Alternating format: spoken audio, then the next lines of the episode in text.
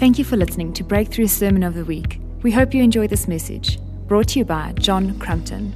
For more podcasts, news, and other events, please visit breakthroughlife.co.za. Thank you. Thank you so much for, for praying. Your prayers are super, super powerful, and um, we really do appreciate. Just want to draw your attention to the, the prophetic painting that Tim did for us today. Uh, again, just another uh, astounding and exquisite painting here.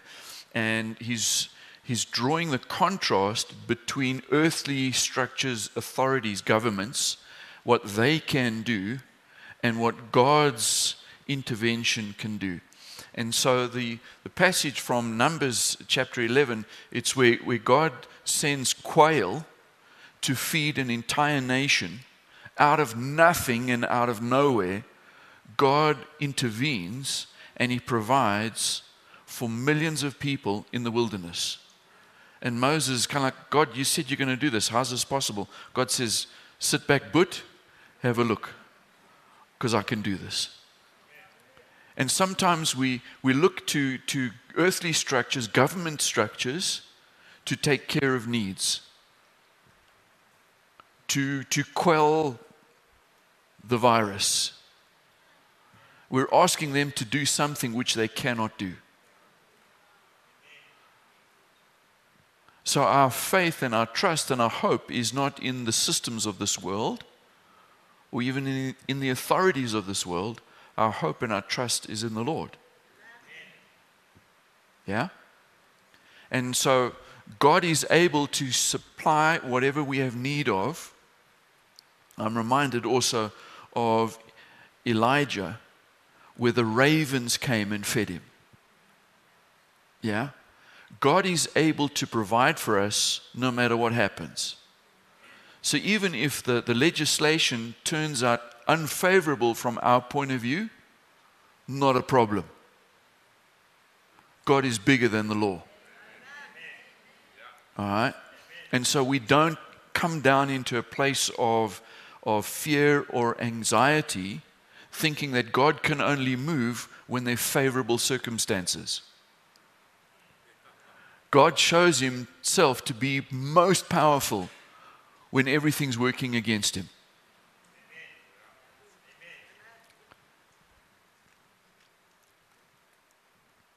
It's going to be okay. Quail, ravens, we don't mind. His help, His assistance is on the way. All right?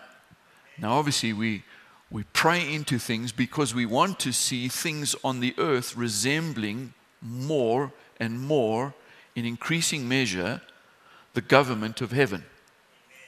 That's why we pray on earth as it is in heaven. Okay? So there's good reason for us to be praying in these ways and to be uh, working for shift and change in our nation, right? But even if we don't get the advances that we want to get now, we haven't lost the war.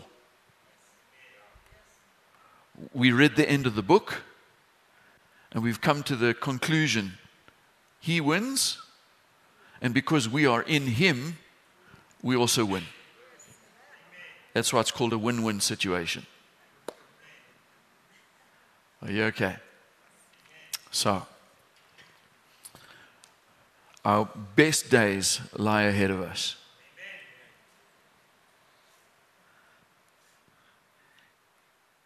He gave us a little bit of a heads up. You see, that's the whole thing of being a prophetic company of people, is that God continues to speak.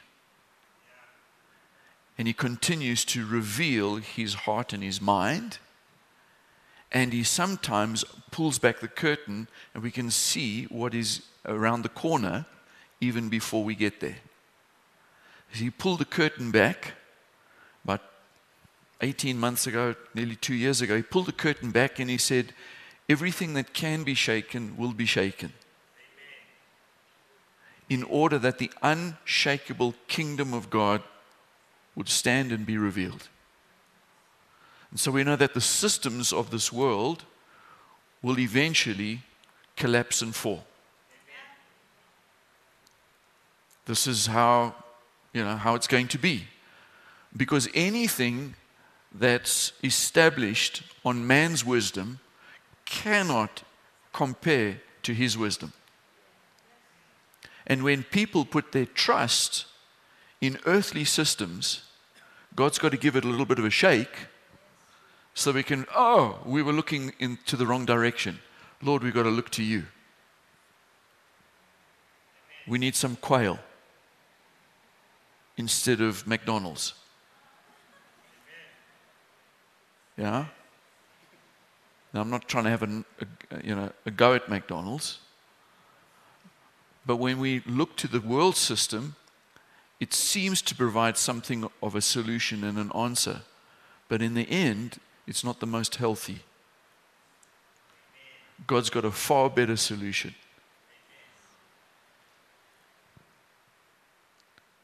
We also know that we're in the middle of major shakings on the planet. These are great days to be alive. The rise and fall of powers and nations, we're living through it right now. And so the financial systems now are being shaken. And things have shifted and changed even in the last month and we're headed in completely new territory from where we've been in the past, never to go back to where we were.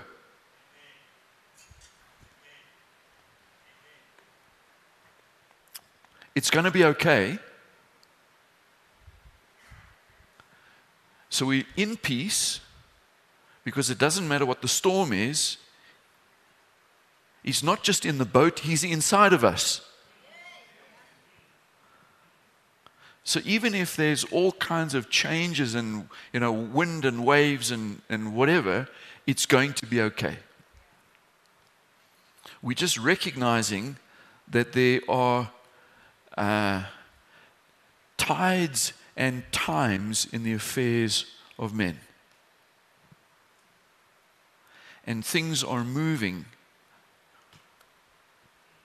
So, not everybody is going to be buying oil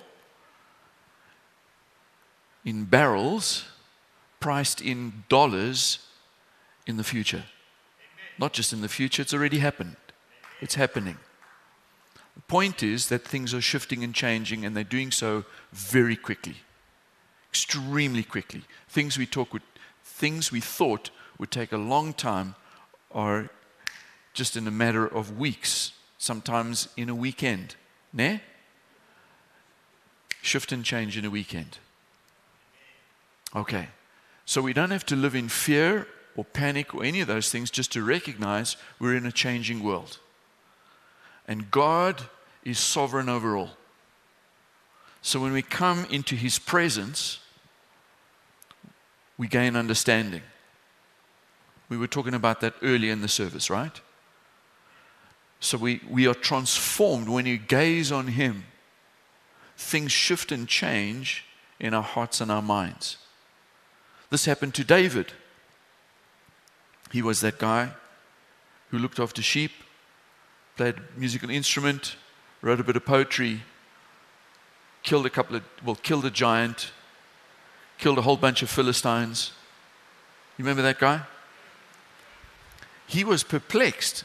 He kind of like, wow, look at the ungodly, look at the wealthy, look at all this stuff, and they're wicked and they seem to prosper. What's going on?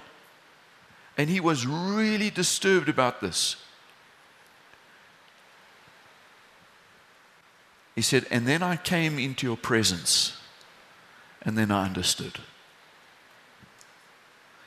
Understanding comes when we look to the Lord and we allow the Holy Spirit to give us insight and understanding. So it doesn't matter about what's happening on the global scene. God's got us. That's why we live in peace. But it's useful for us to know, like the sons of Issachar, the signs of the times, that we should know what to do in them. Okay? Magnificent. So let's keep praying for our nation. Let's pray for um, the regulations that are being proposed. And let's pray that the Lord would continue to raise up men and women of righteousness, integrity, and intellect, particularly in the legal field, that would represent the thoughts, the views of the people of God. We do want to be known as super spreaders,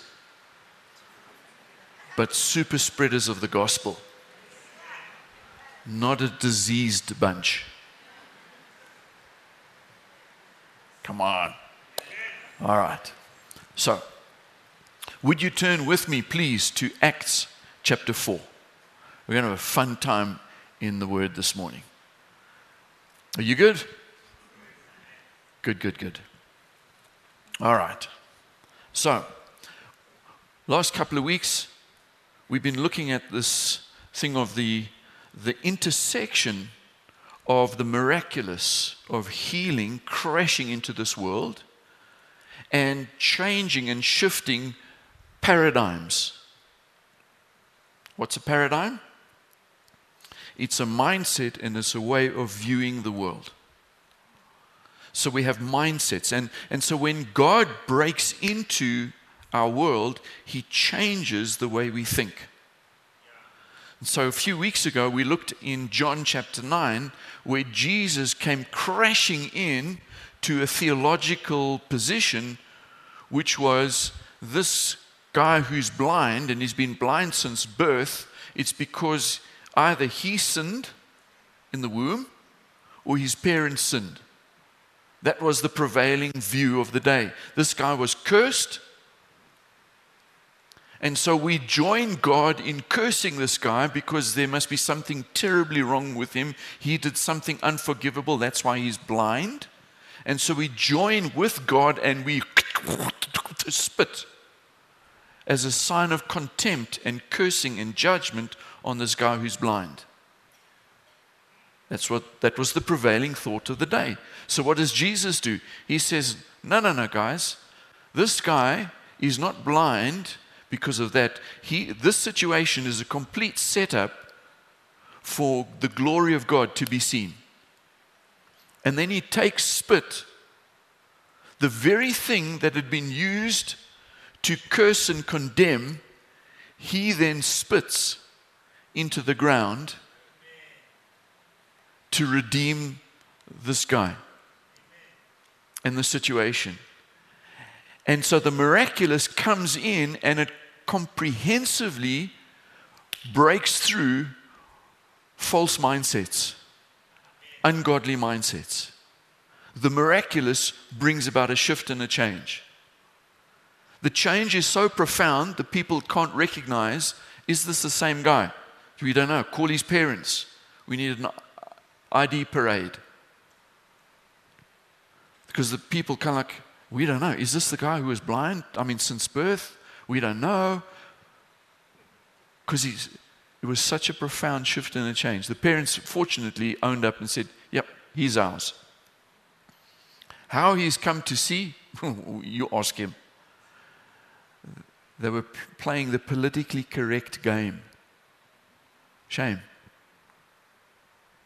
But it shows you, even when the miraculous breaks in, not everybody is able to fully accept and embrace the supernatural, appreciate it, and recognize that God is at work.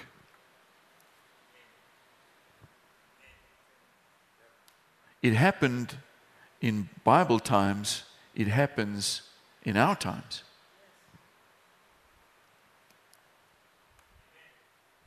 Hmm. Not everybody loves when God breaks into this world. Hmm. Okay. But you know, God's bigger than people's thinking.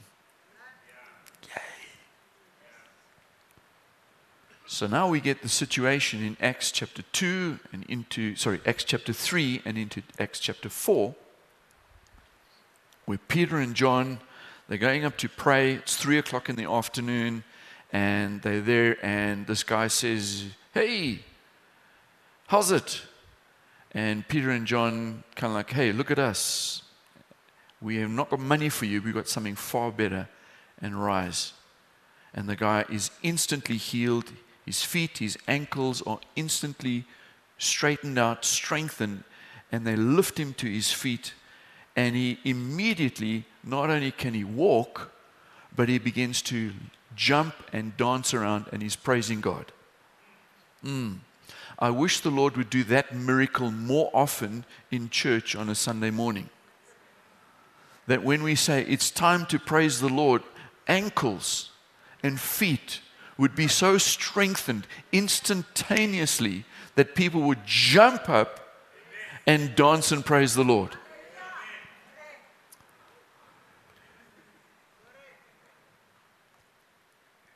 So, here we are in Acts chapter 4, starting at the beginning of the chapter. The priests and the captain of the temple guard and the Sadducees came up to Peter and John while they were speaking to the people.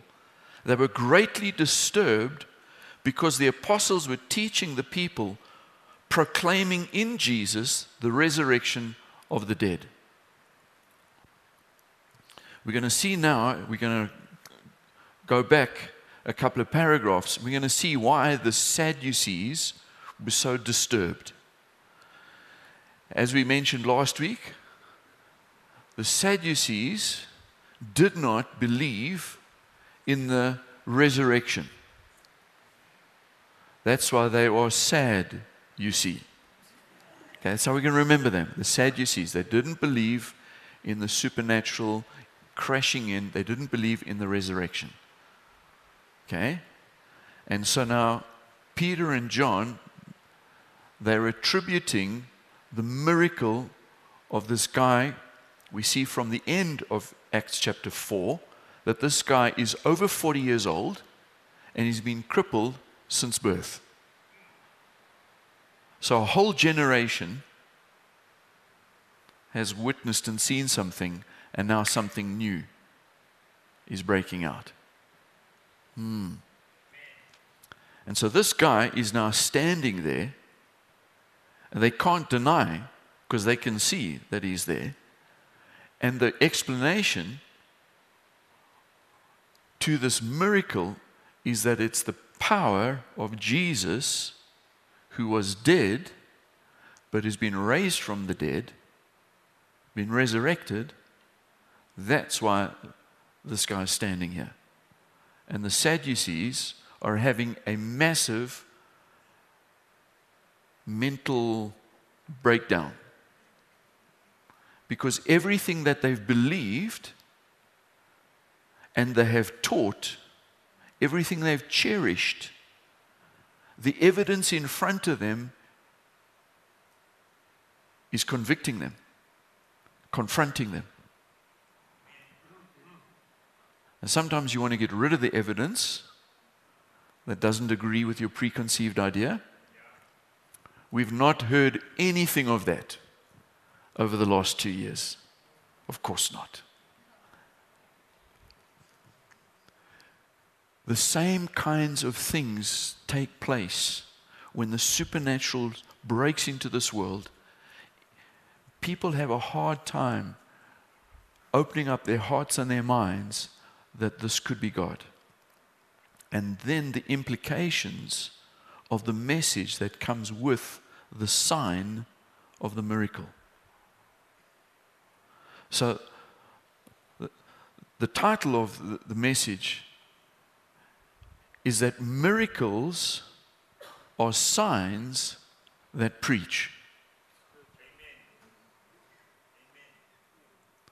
Because a sign always points to something it's pointing to and it's preaching, it's giving a message. That miraculous sign is giving a message pointing to the Messiah, pointing to the healer, pointing to the fact that if Jesus is the Messiah, we need to live our lives in a very particular way in the light of that truth.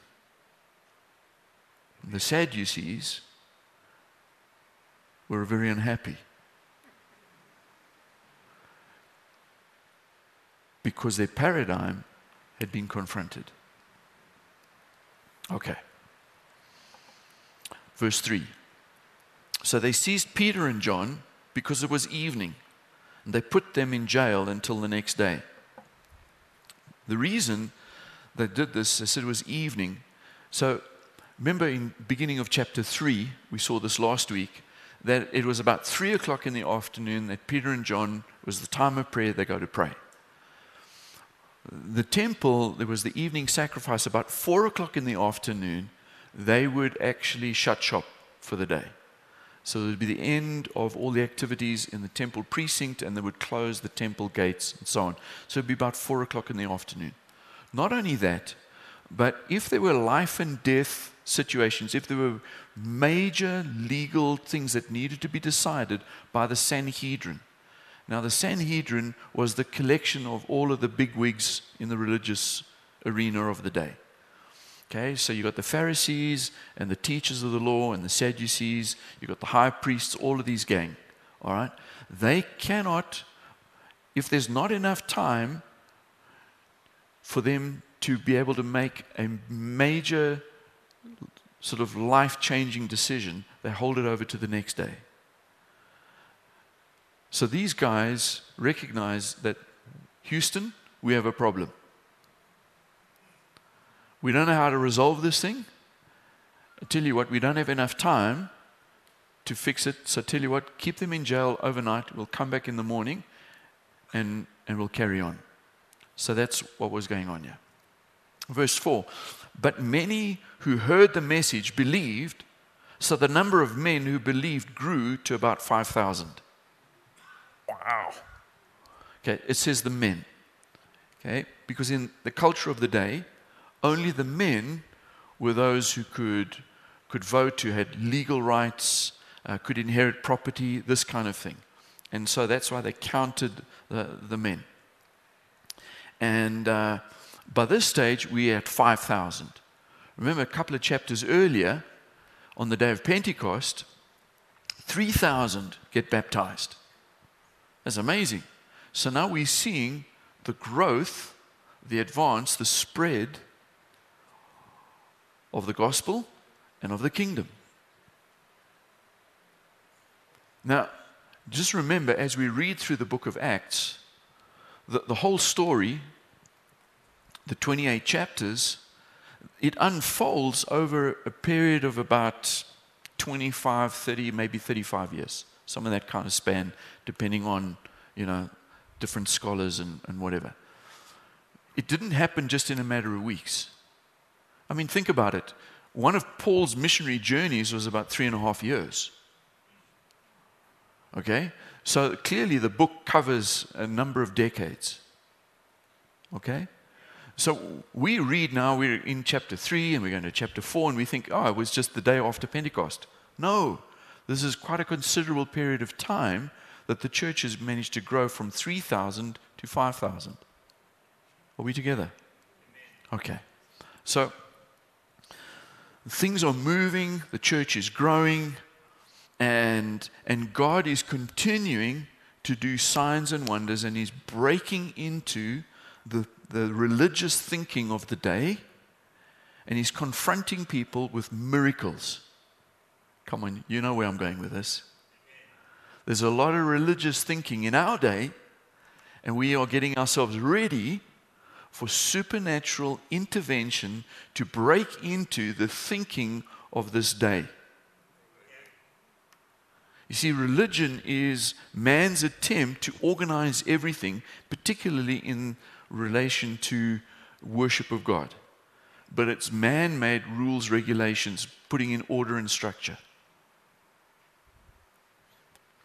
The world has got systems, man made systems, to try and structure everything and organize things. But you know what? God's come to overthrow these systems so that His government, ultimately would prevail.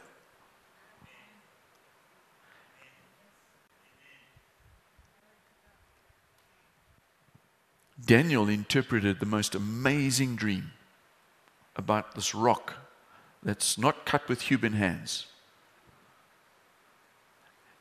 Comes from heaven and it smashes the feet of this enormous statue.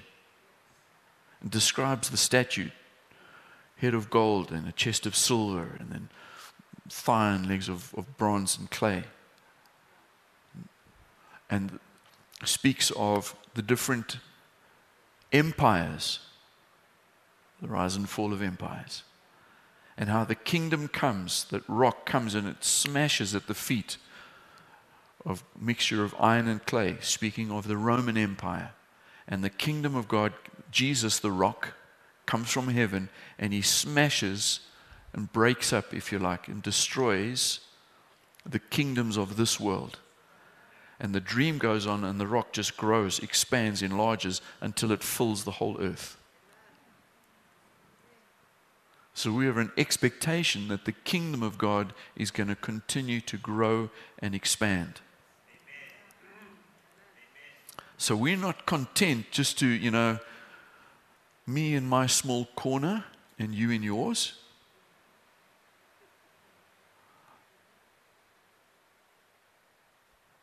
Okay. Some of you already triggered, you know what I'm saying. You see, when I was about this high, I went to a Bible sc- uh, uh, uh, Sunday school. This little light of mine, I'm gonna let it shine. This little light of mine, I'm gonna let it shine. Anybody heard that little chorus? You in your small corner, and I in mine. That's a religious mindset that we are just going to hide in a little corner until Jesus comes back. Wrong, wrong, wrong.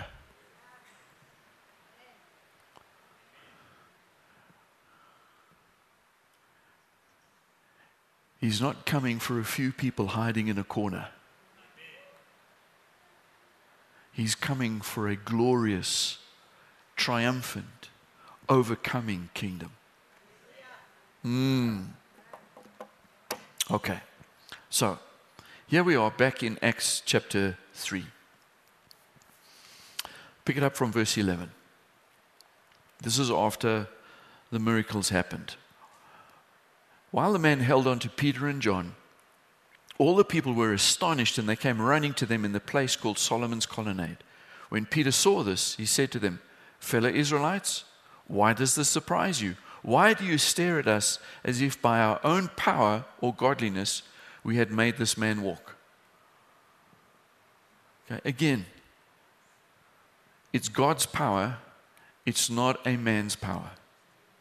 Please, body of Christ, let us not put somebody on a pedestal as though it's their great power or godliness that is causing the miraculous to occur. And let's stop throwing money at these people who are charlatans.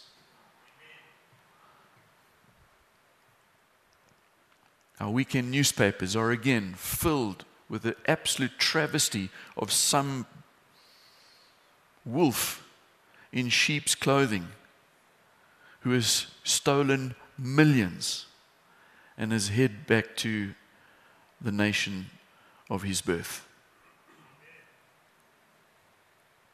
This is despicable. Come on, body of Christ. It's not by our own power or godliness. Verse 13 The God of Abraham, Isaac, and Jacob, the God of our fathers, has glorified his servant Jesus. You handed him over to be killed and you disowned him before Pilate, though he, Pilate, had decided to let him, Jesus, go.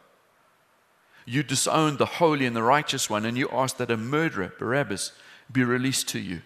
You killed the author of life, but God raised him from the dead. We are witnesses of this. Can you see why the Sadducees were upset? Okay? By faith in the name of Jesus, this man whom you see and know was made strong. Wow. In other words, the people knew this beggar because he'd been there at the gate called Beautiful for over 40 years. He'd been begging from them each time they would go for worship, prayers, whatever it was, they would have to pass this guy. They knew this guy, they recognized him. They could not deny this was right in their face. Hallelujah. Let's be trusting the Lord for major interventions where God's power confronts people in situations that they know and they know it is impossible but God. Come on. These are the days of wonder. These are the days of His glory. These are the days of the miraculous breaking out in our world, in our society. And so we continue to trust the Lord for these things and we look to partner with Him because you know what? We could be the next Peter or John. Look, I could be the next John.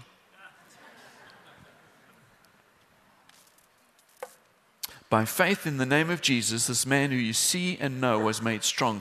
It is Jesus' name and the faith that comes through him that has completely healed him, as you can all see. Now, fellow Israelites, I know that you acted in ignorance, as did your leaders.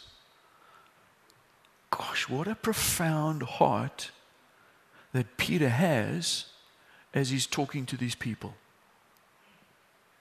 Because this is Peter who'd walked with Jesus for three, three and a half years, close to Jesus. And to see Jesus, his best friend, go through all the trauma of the cross and to not be bitter. Come on, when somebody we know goes through a tough time, it's so easy for us to identify with their difficulty that we join them in the grudge against the perpetrator.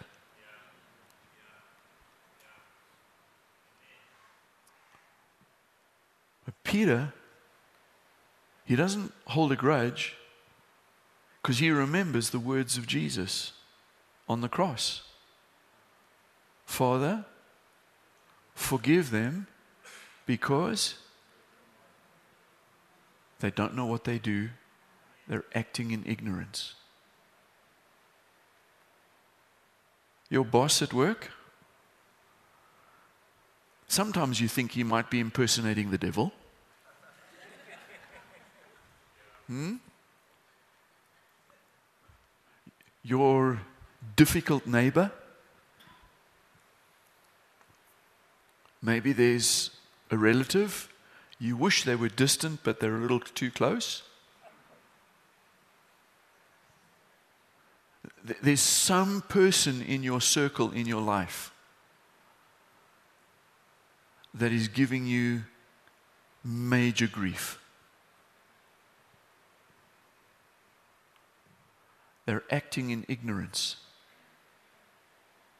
because they don't yet know.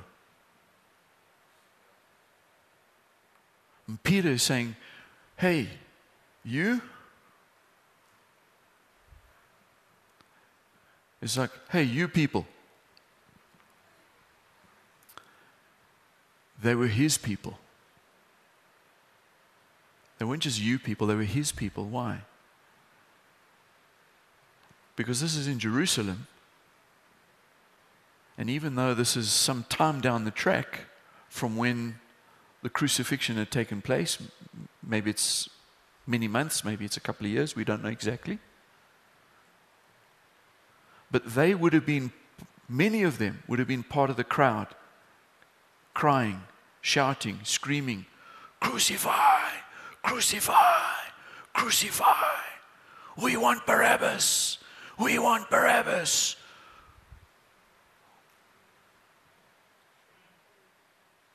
They would have been part of that. In a sense, his blood was on their hands. They needed that blood to be on their hearts. They acted in ignorance. They persecuted. They were against the people of the way. Sometimes some of the people that we're bumping into, they're giving us a hard time, is because they're acting in ignorance.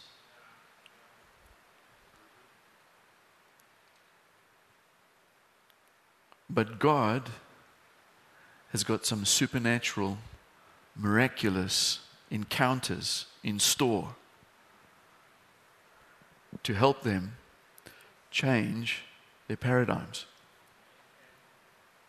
How can this be? We know this guy. He's been crippled since birth. Yes. It's so that the glory of God can be revealed, that people can encounter His glory. It's the mercy of God. He's breaking into this world right now with signs and wonders, with miraculous interventions, because He wants to grab a hold of people who are acting in ignorance. Yay. All right. Let's see if we can bring this message to some kind of a conclusion here. You do believe in miracles, don't you? but this is how God fulfilled, verse 18. This is how God fulfilled what he had foretold through all the prophets, saying that his Messiah would suffer. Repent then and turn to God so that your sins may be wiped out, that times of refreshing may come from the Lord. Times of refreshing may come from the Lord. So there's a turning that's taking place in all of the hardship and the difficulty and the things that we're confronted with on the planet right now, not just in our nation, and all of the upheavals that we have been going through and that we will go through. I don't have to be a prophet to let you know that we're going to be going through some major upheavals this year. I don't have to prophesy that not everybody's happy about certain court cases that are going to be held this year.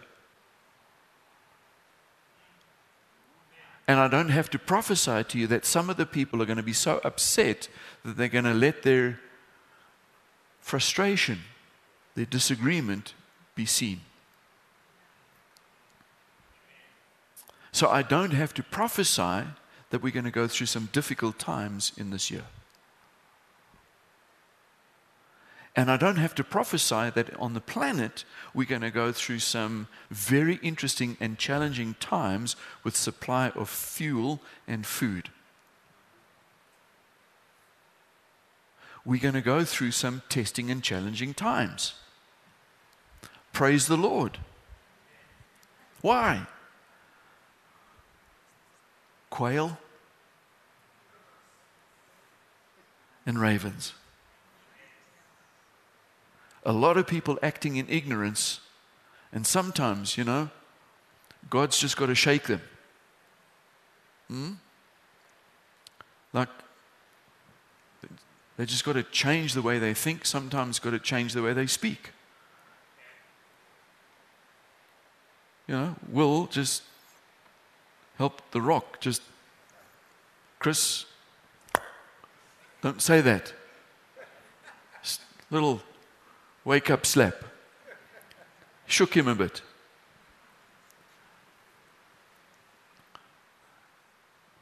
Was that too cryptic?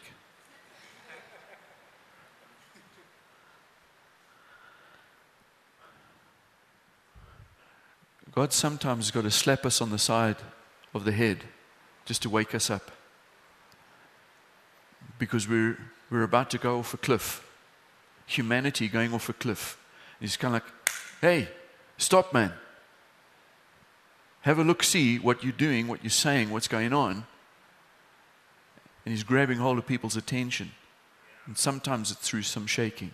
And the world is going through some shaking at the moment. Why? Because God wants to get hold of people's attention. Not because He wants to judge them, it's because He wants to save them.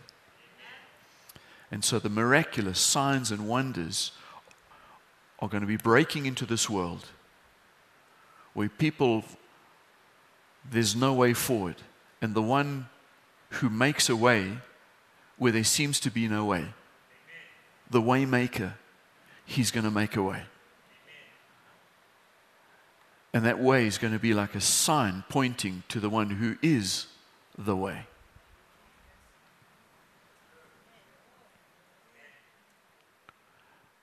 So if things get a little uncomfortable, don't worry. He's got us. It's going to be okay. For the sake of other people being shaken awake, we gladly and willingly will go through the same shakings. Because you know what? He had to shake us at one point, get hold of our attention. All right. So let's give others the opportunity to be shaken awake. A great awakening. Yay. Amen, amen, amen.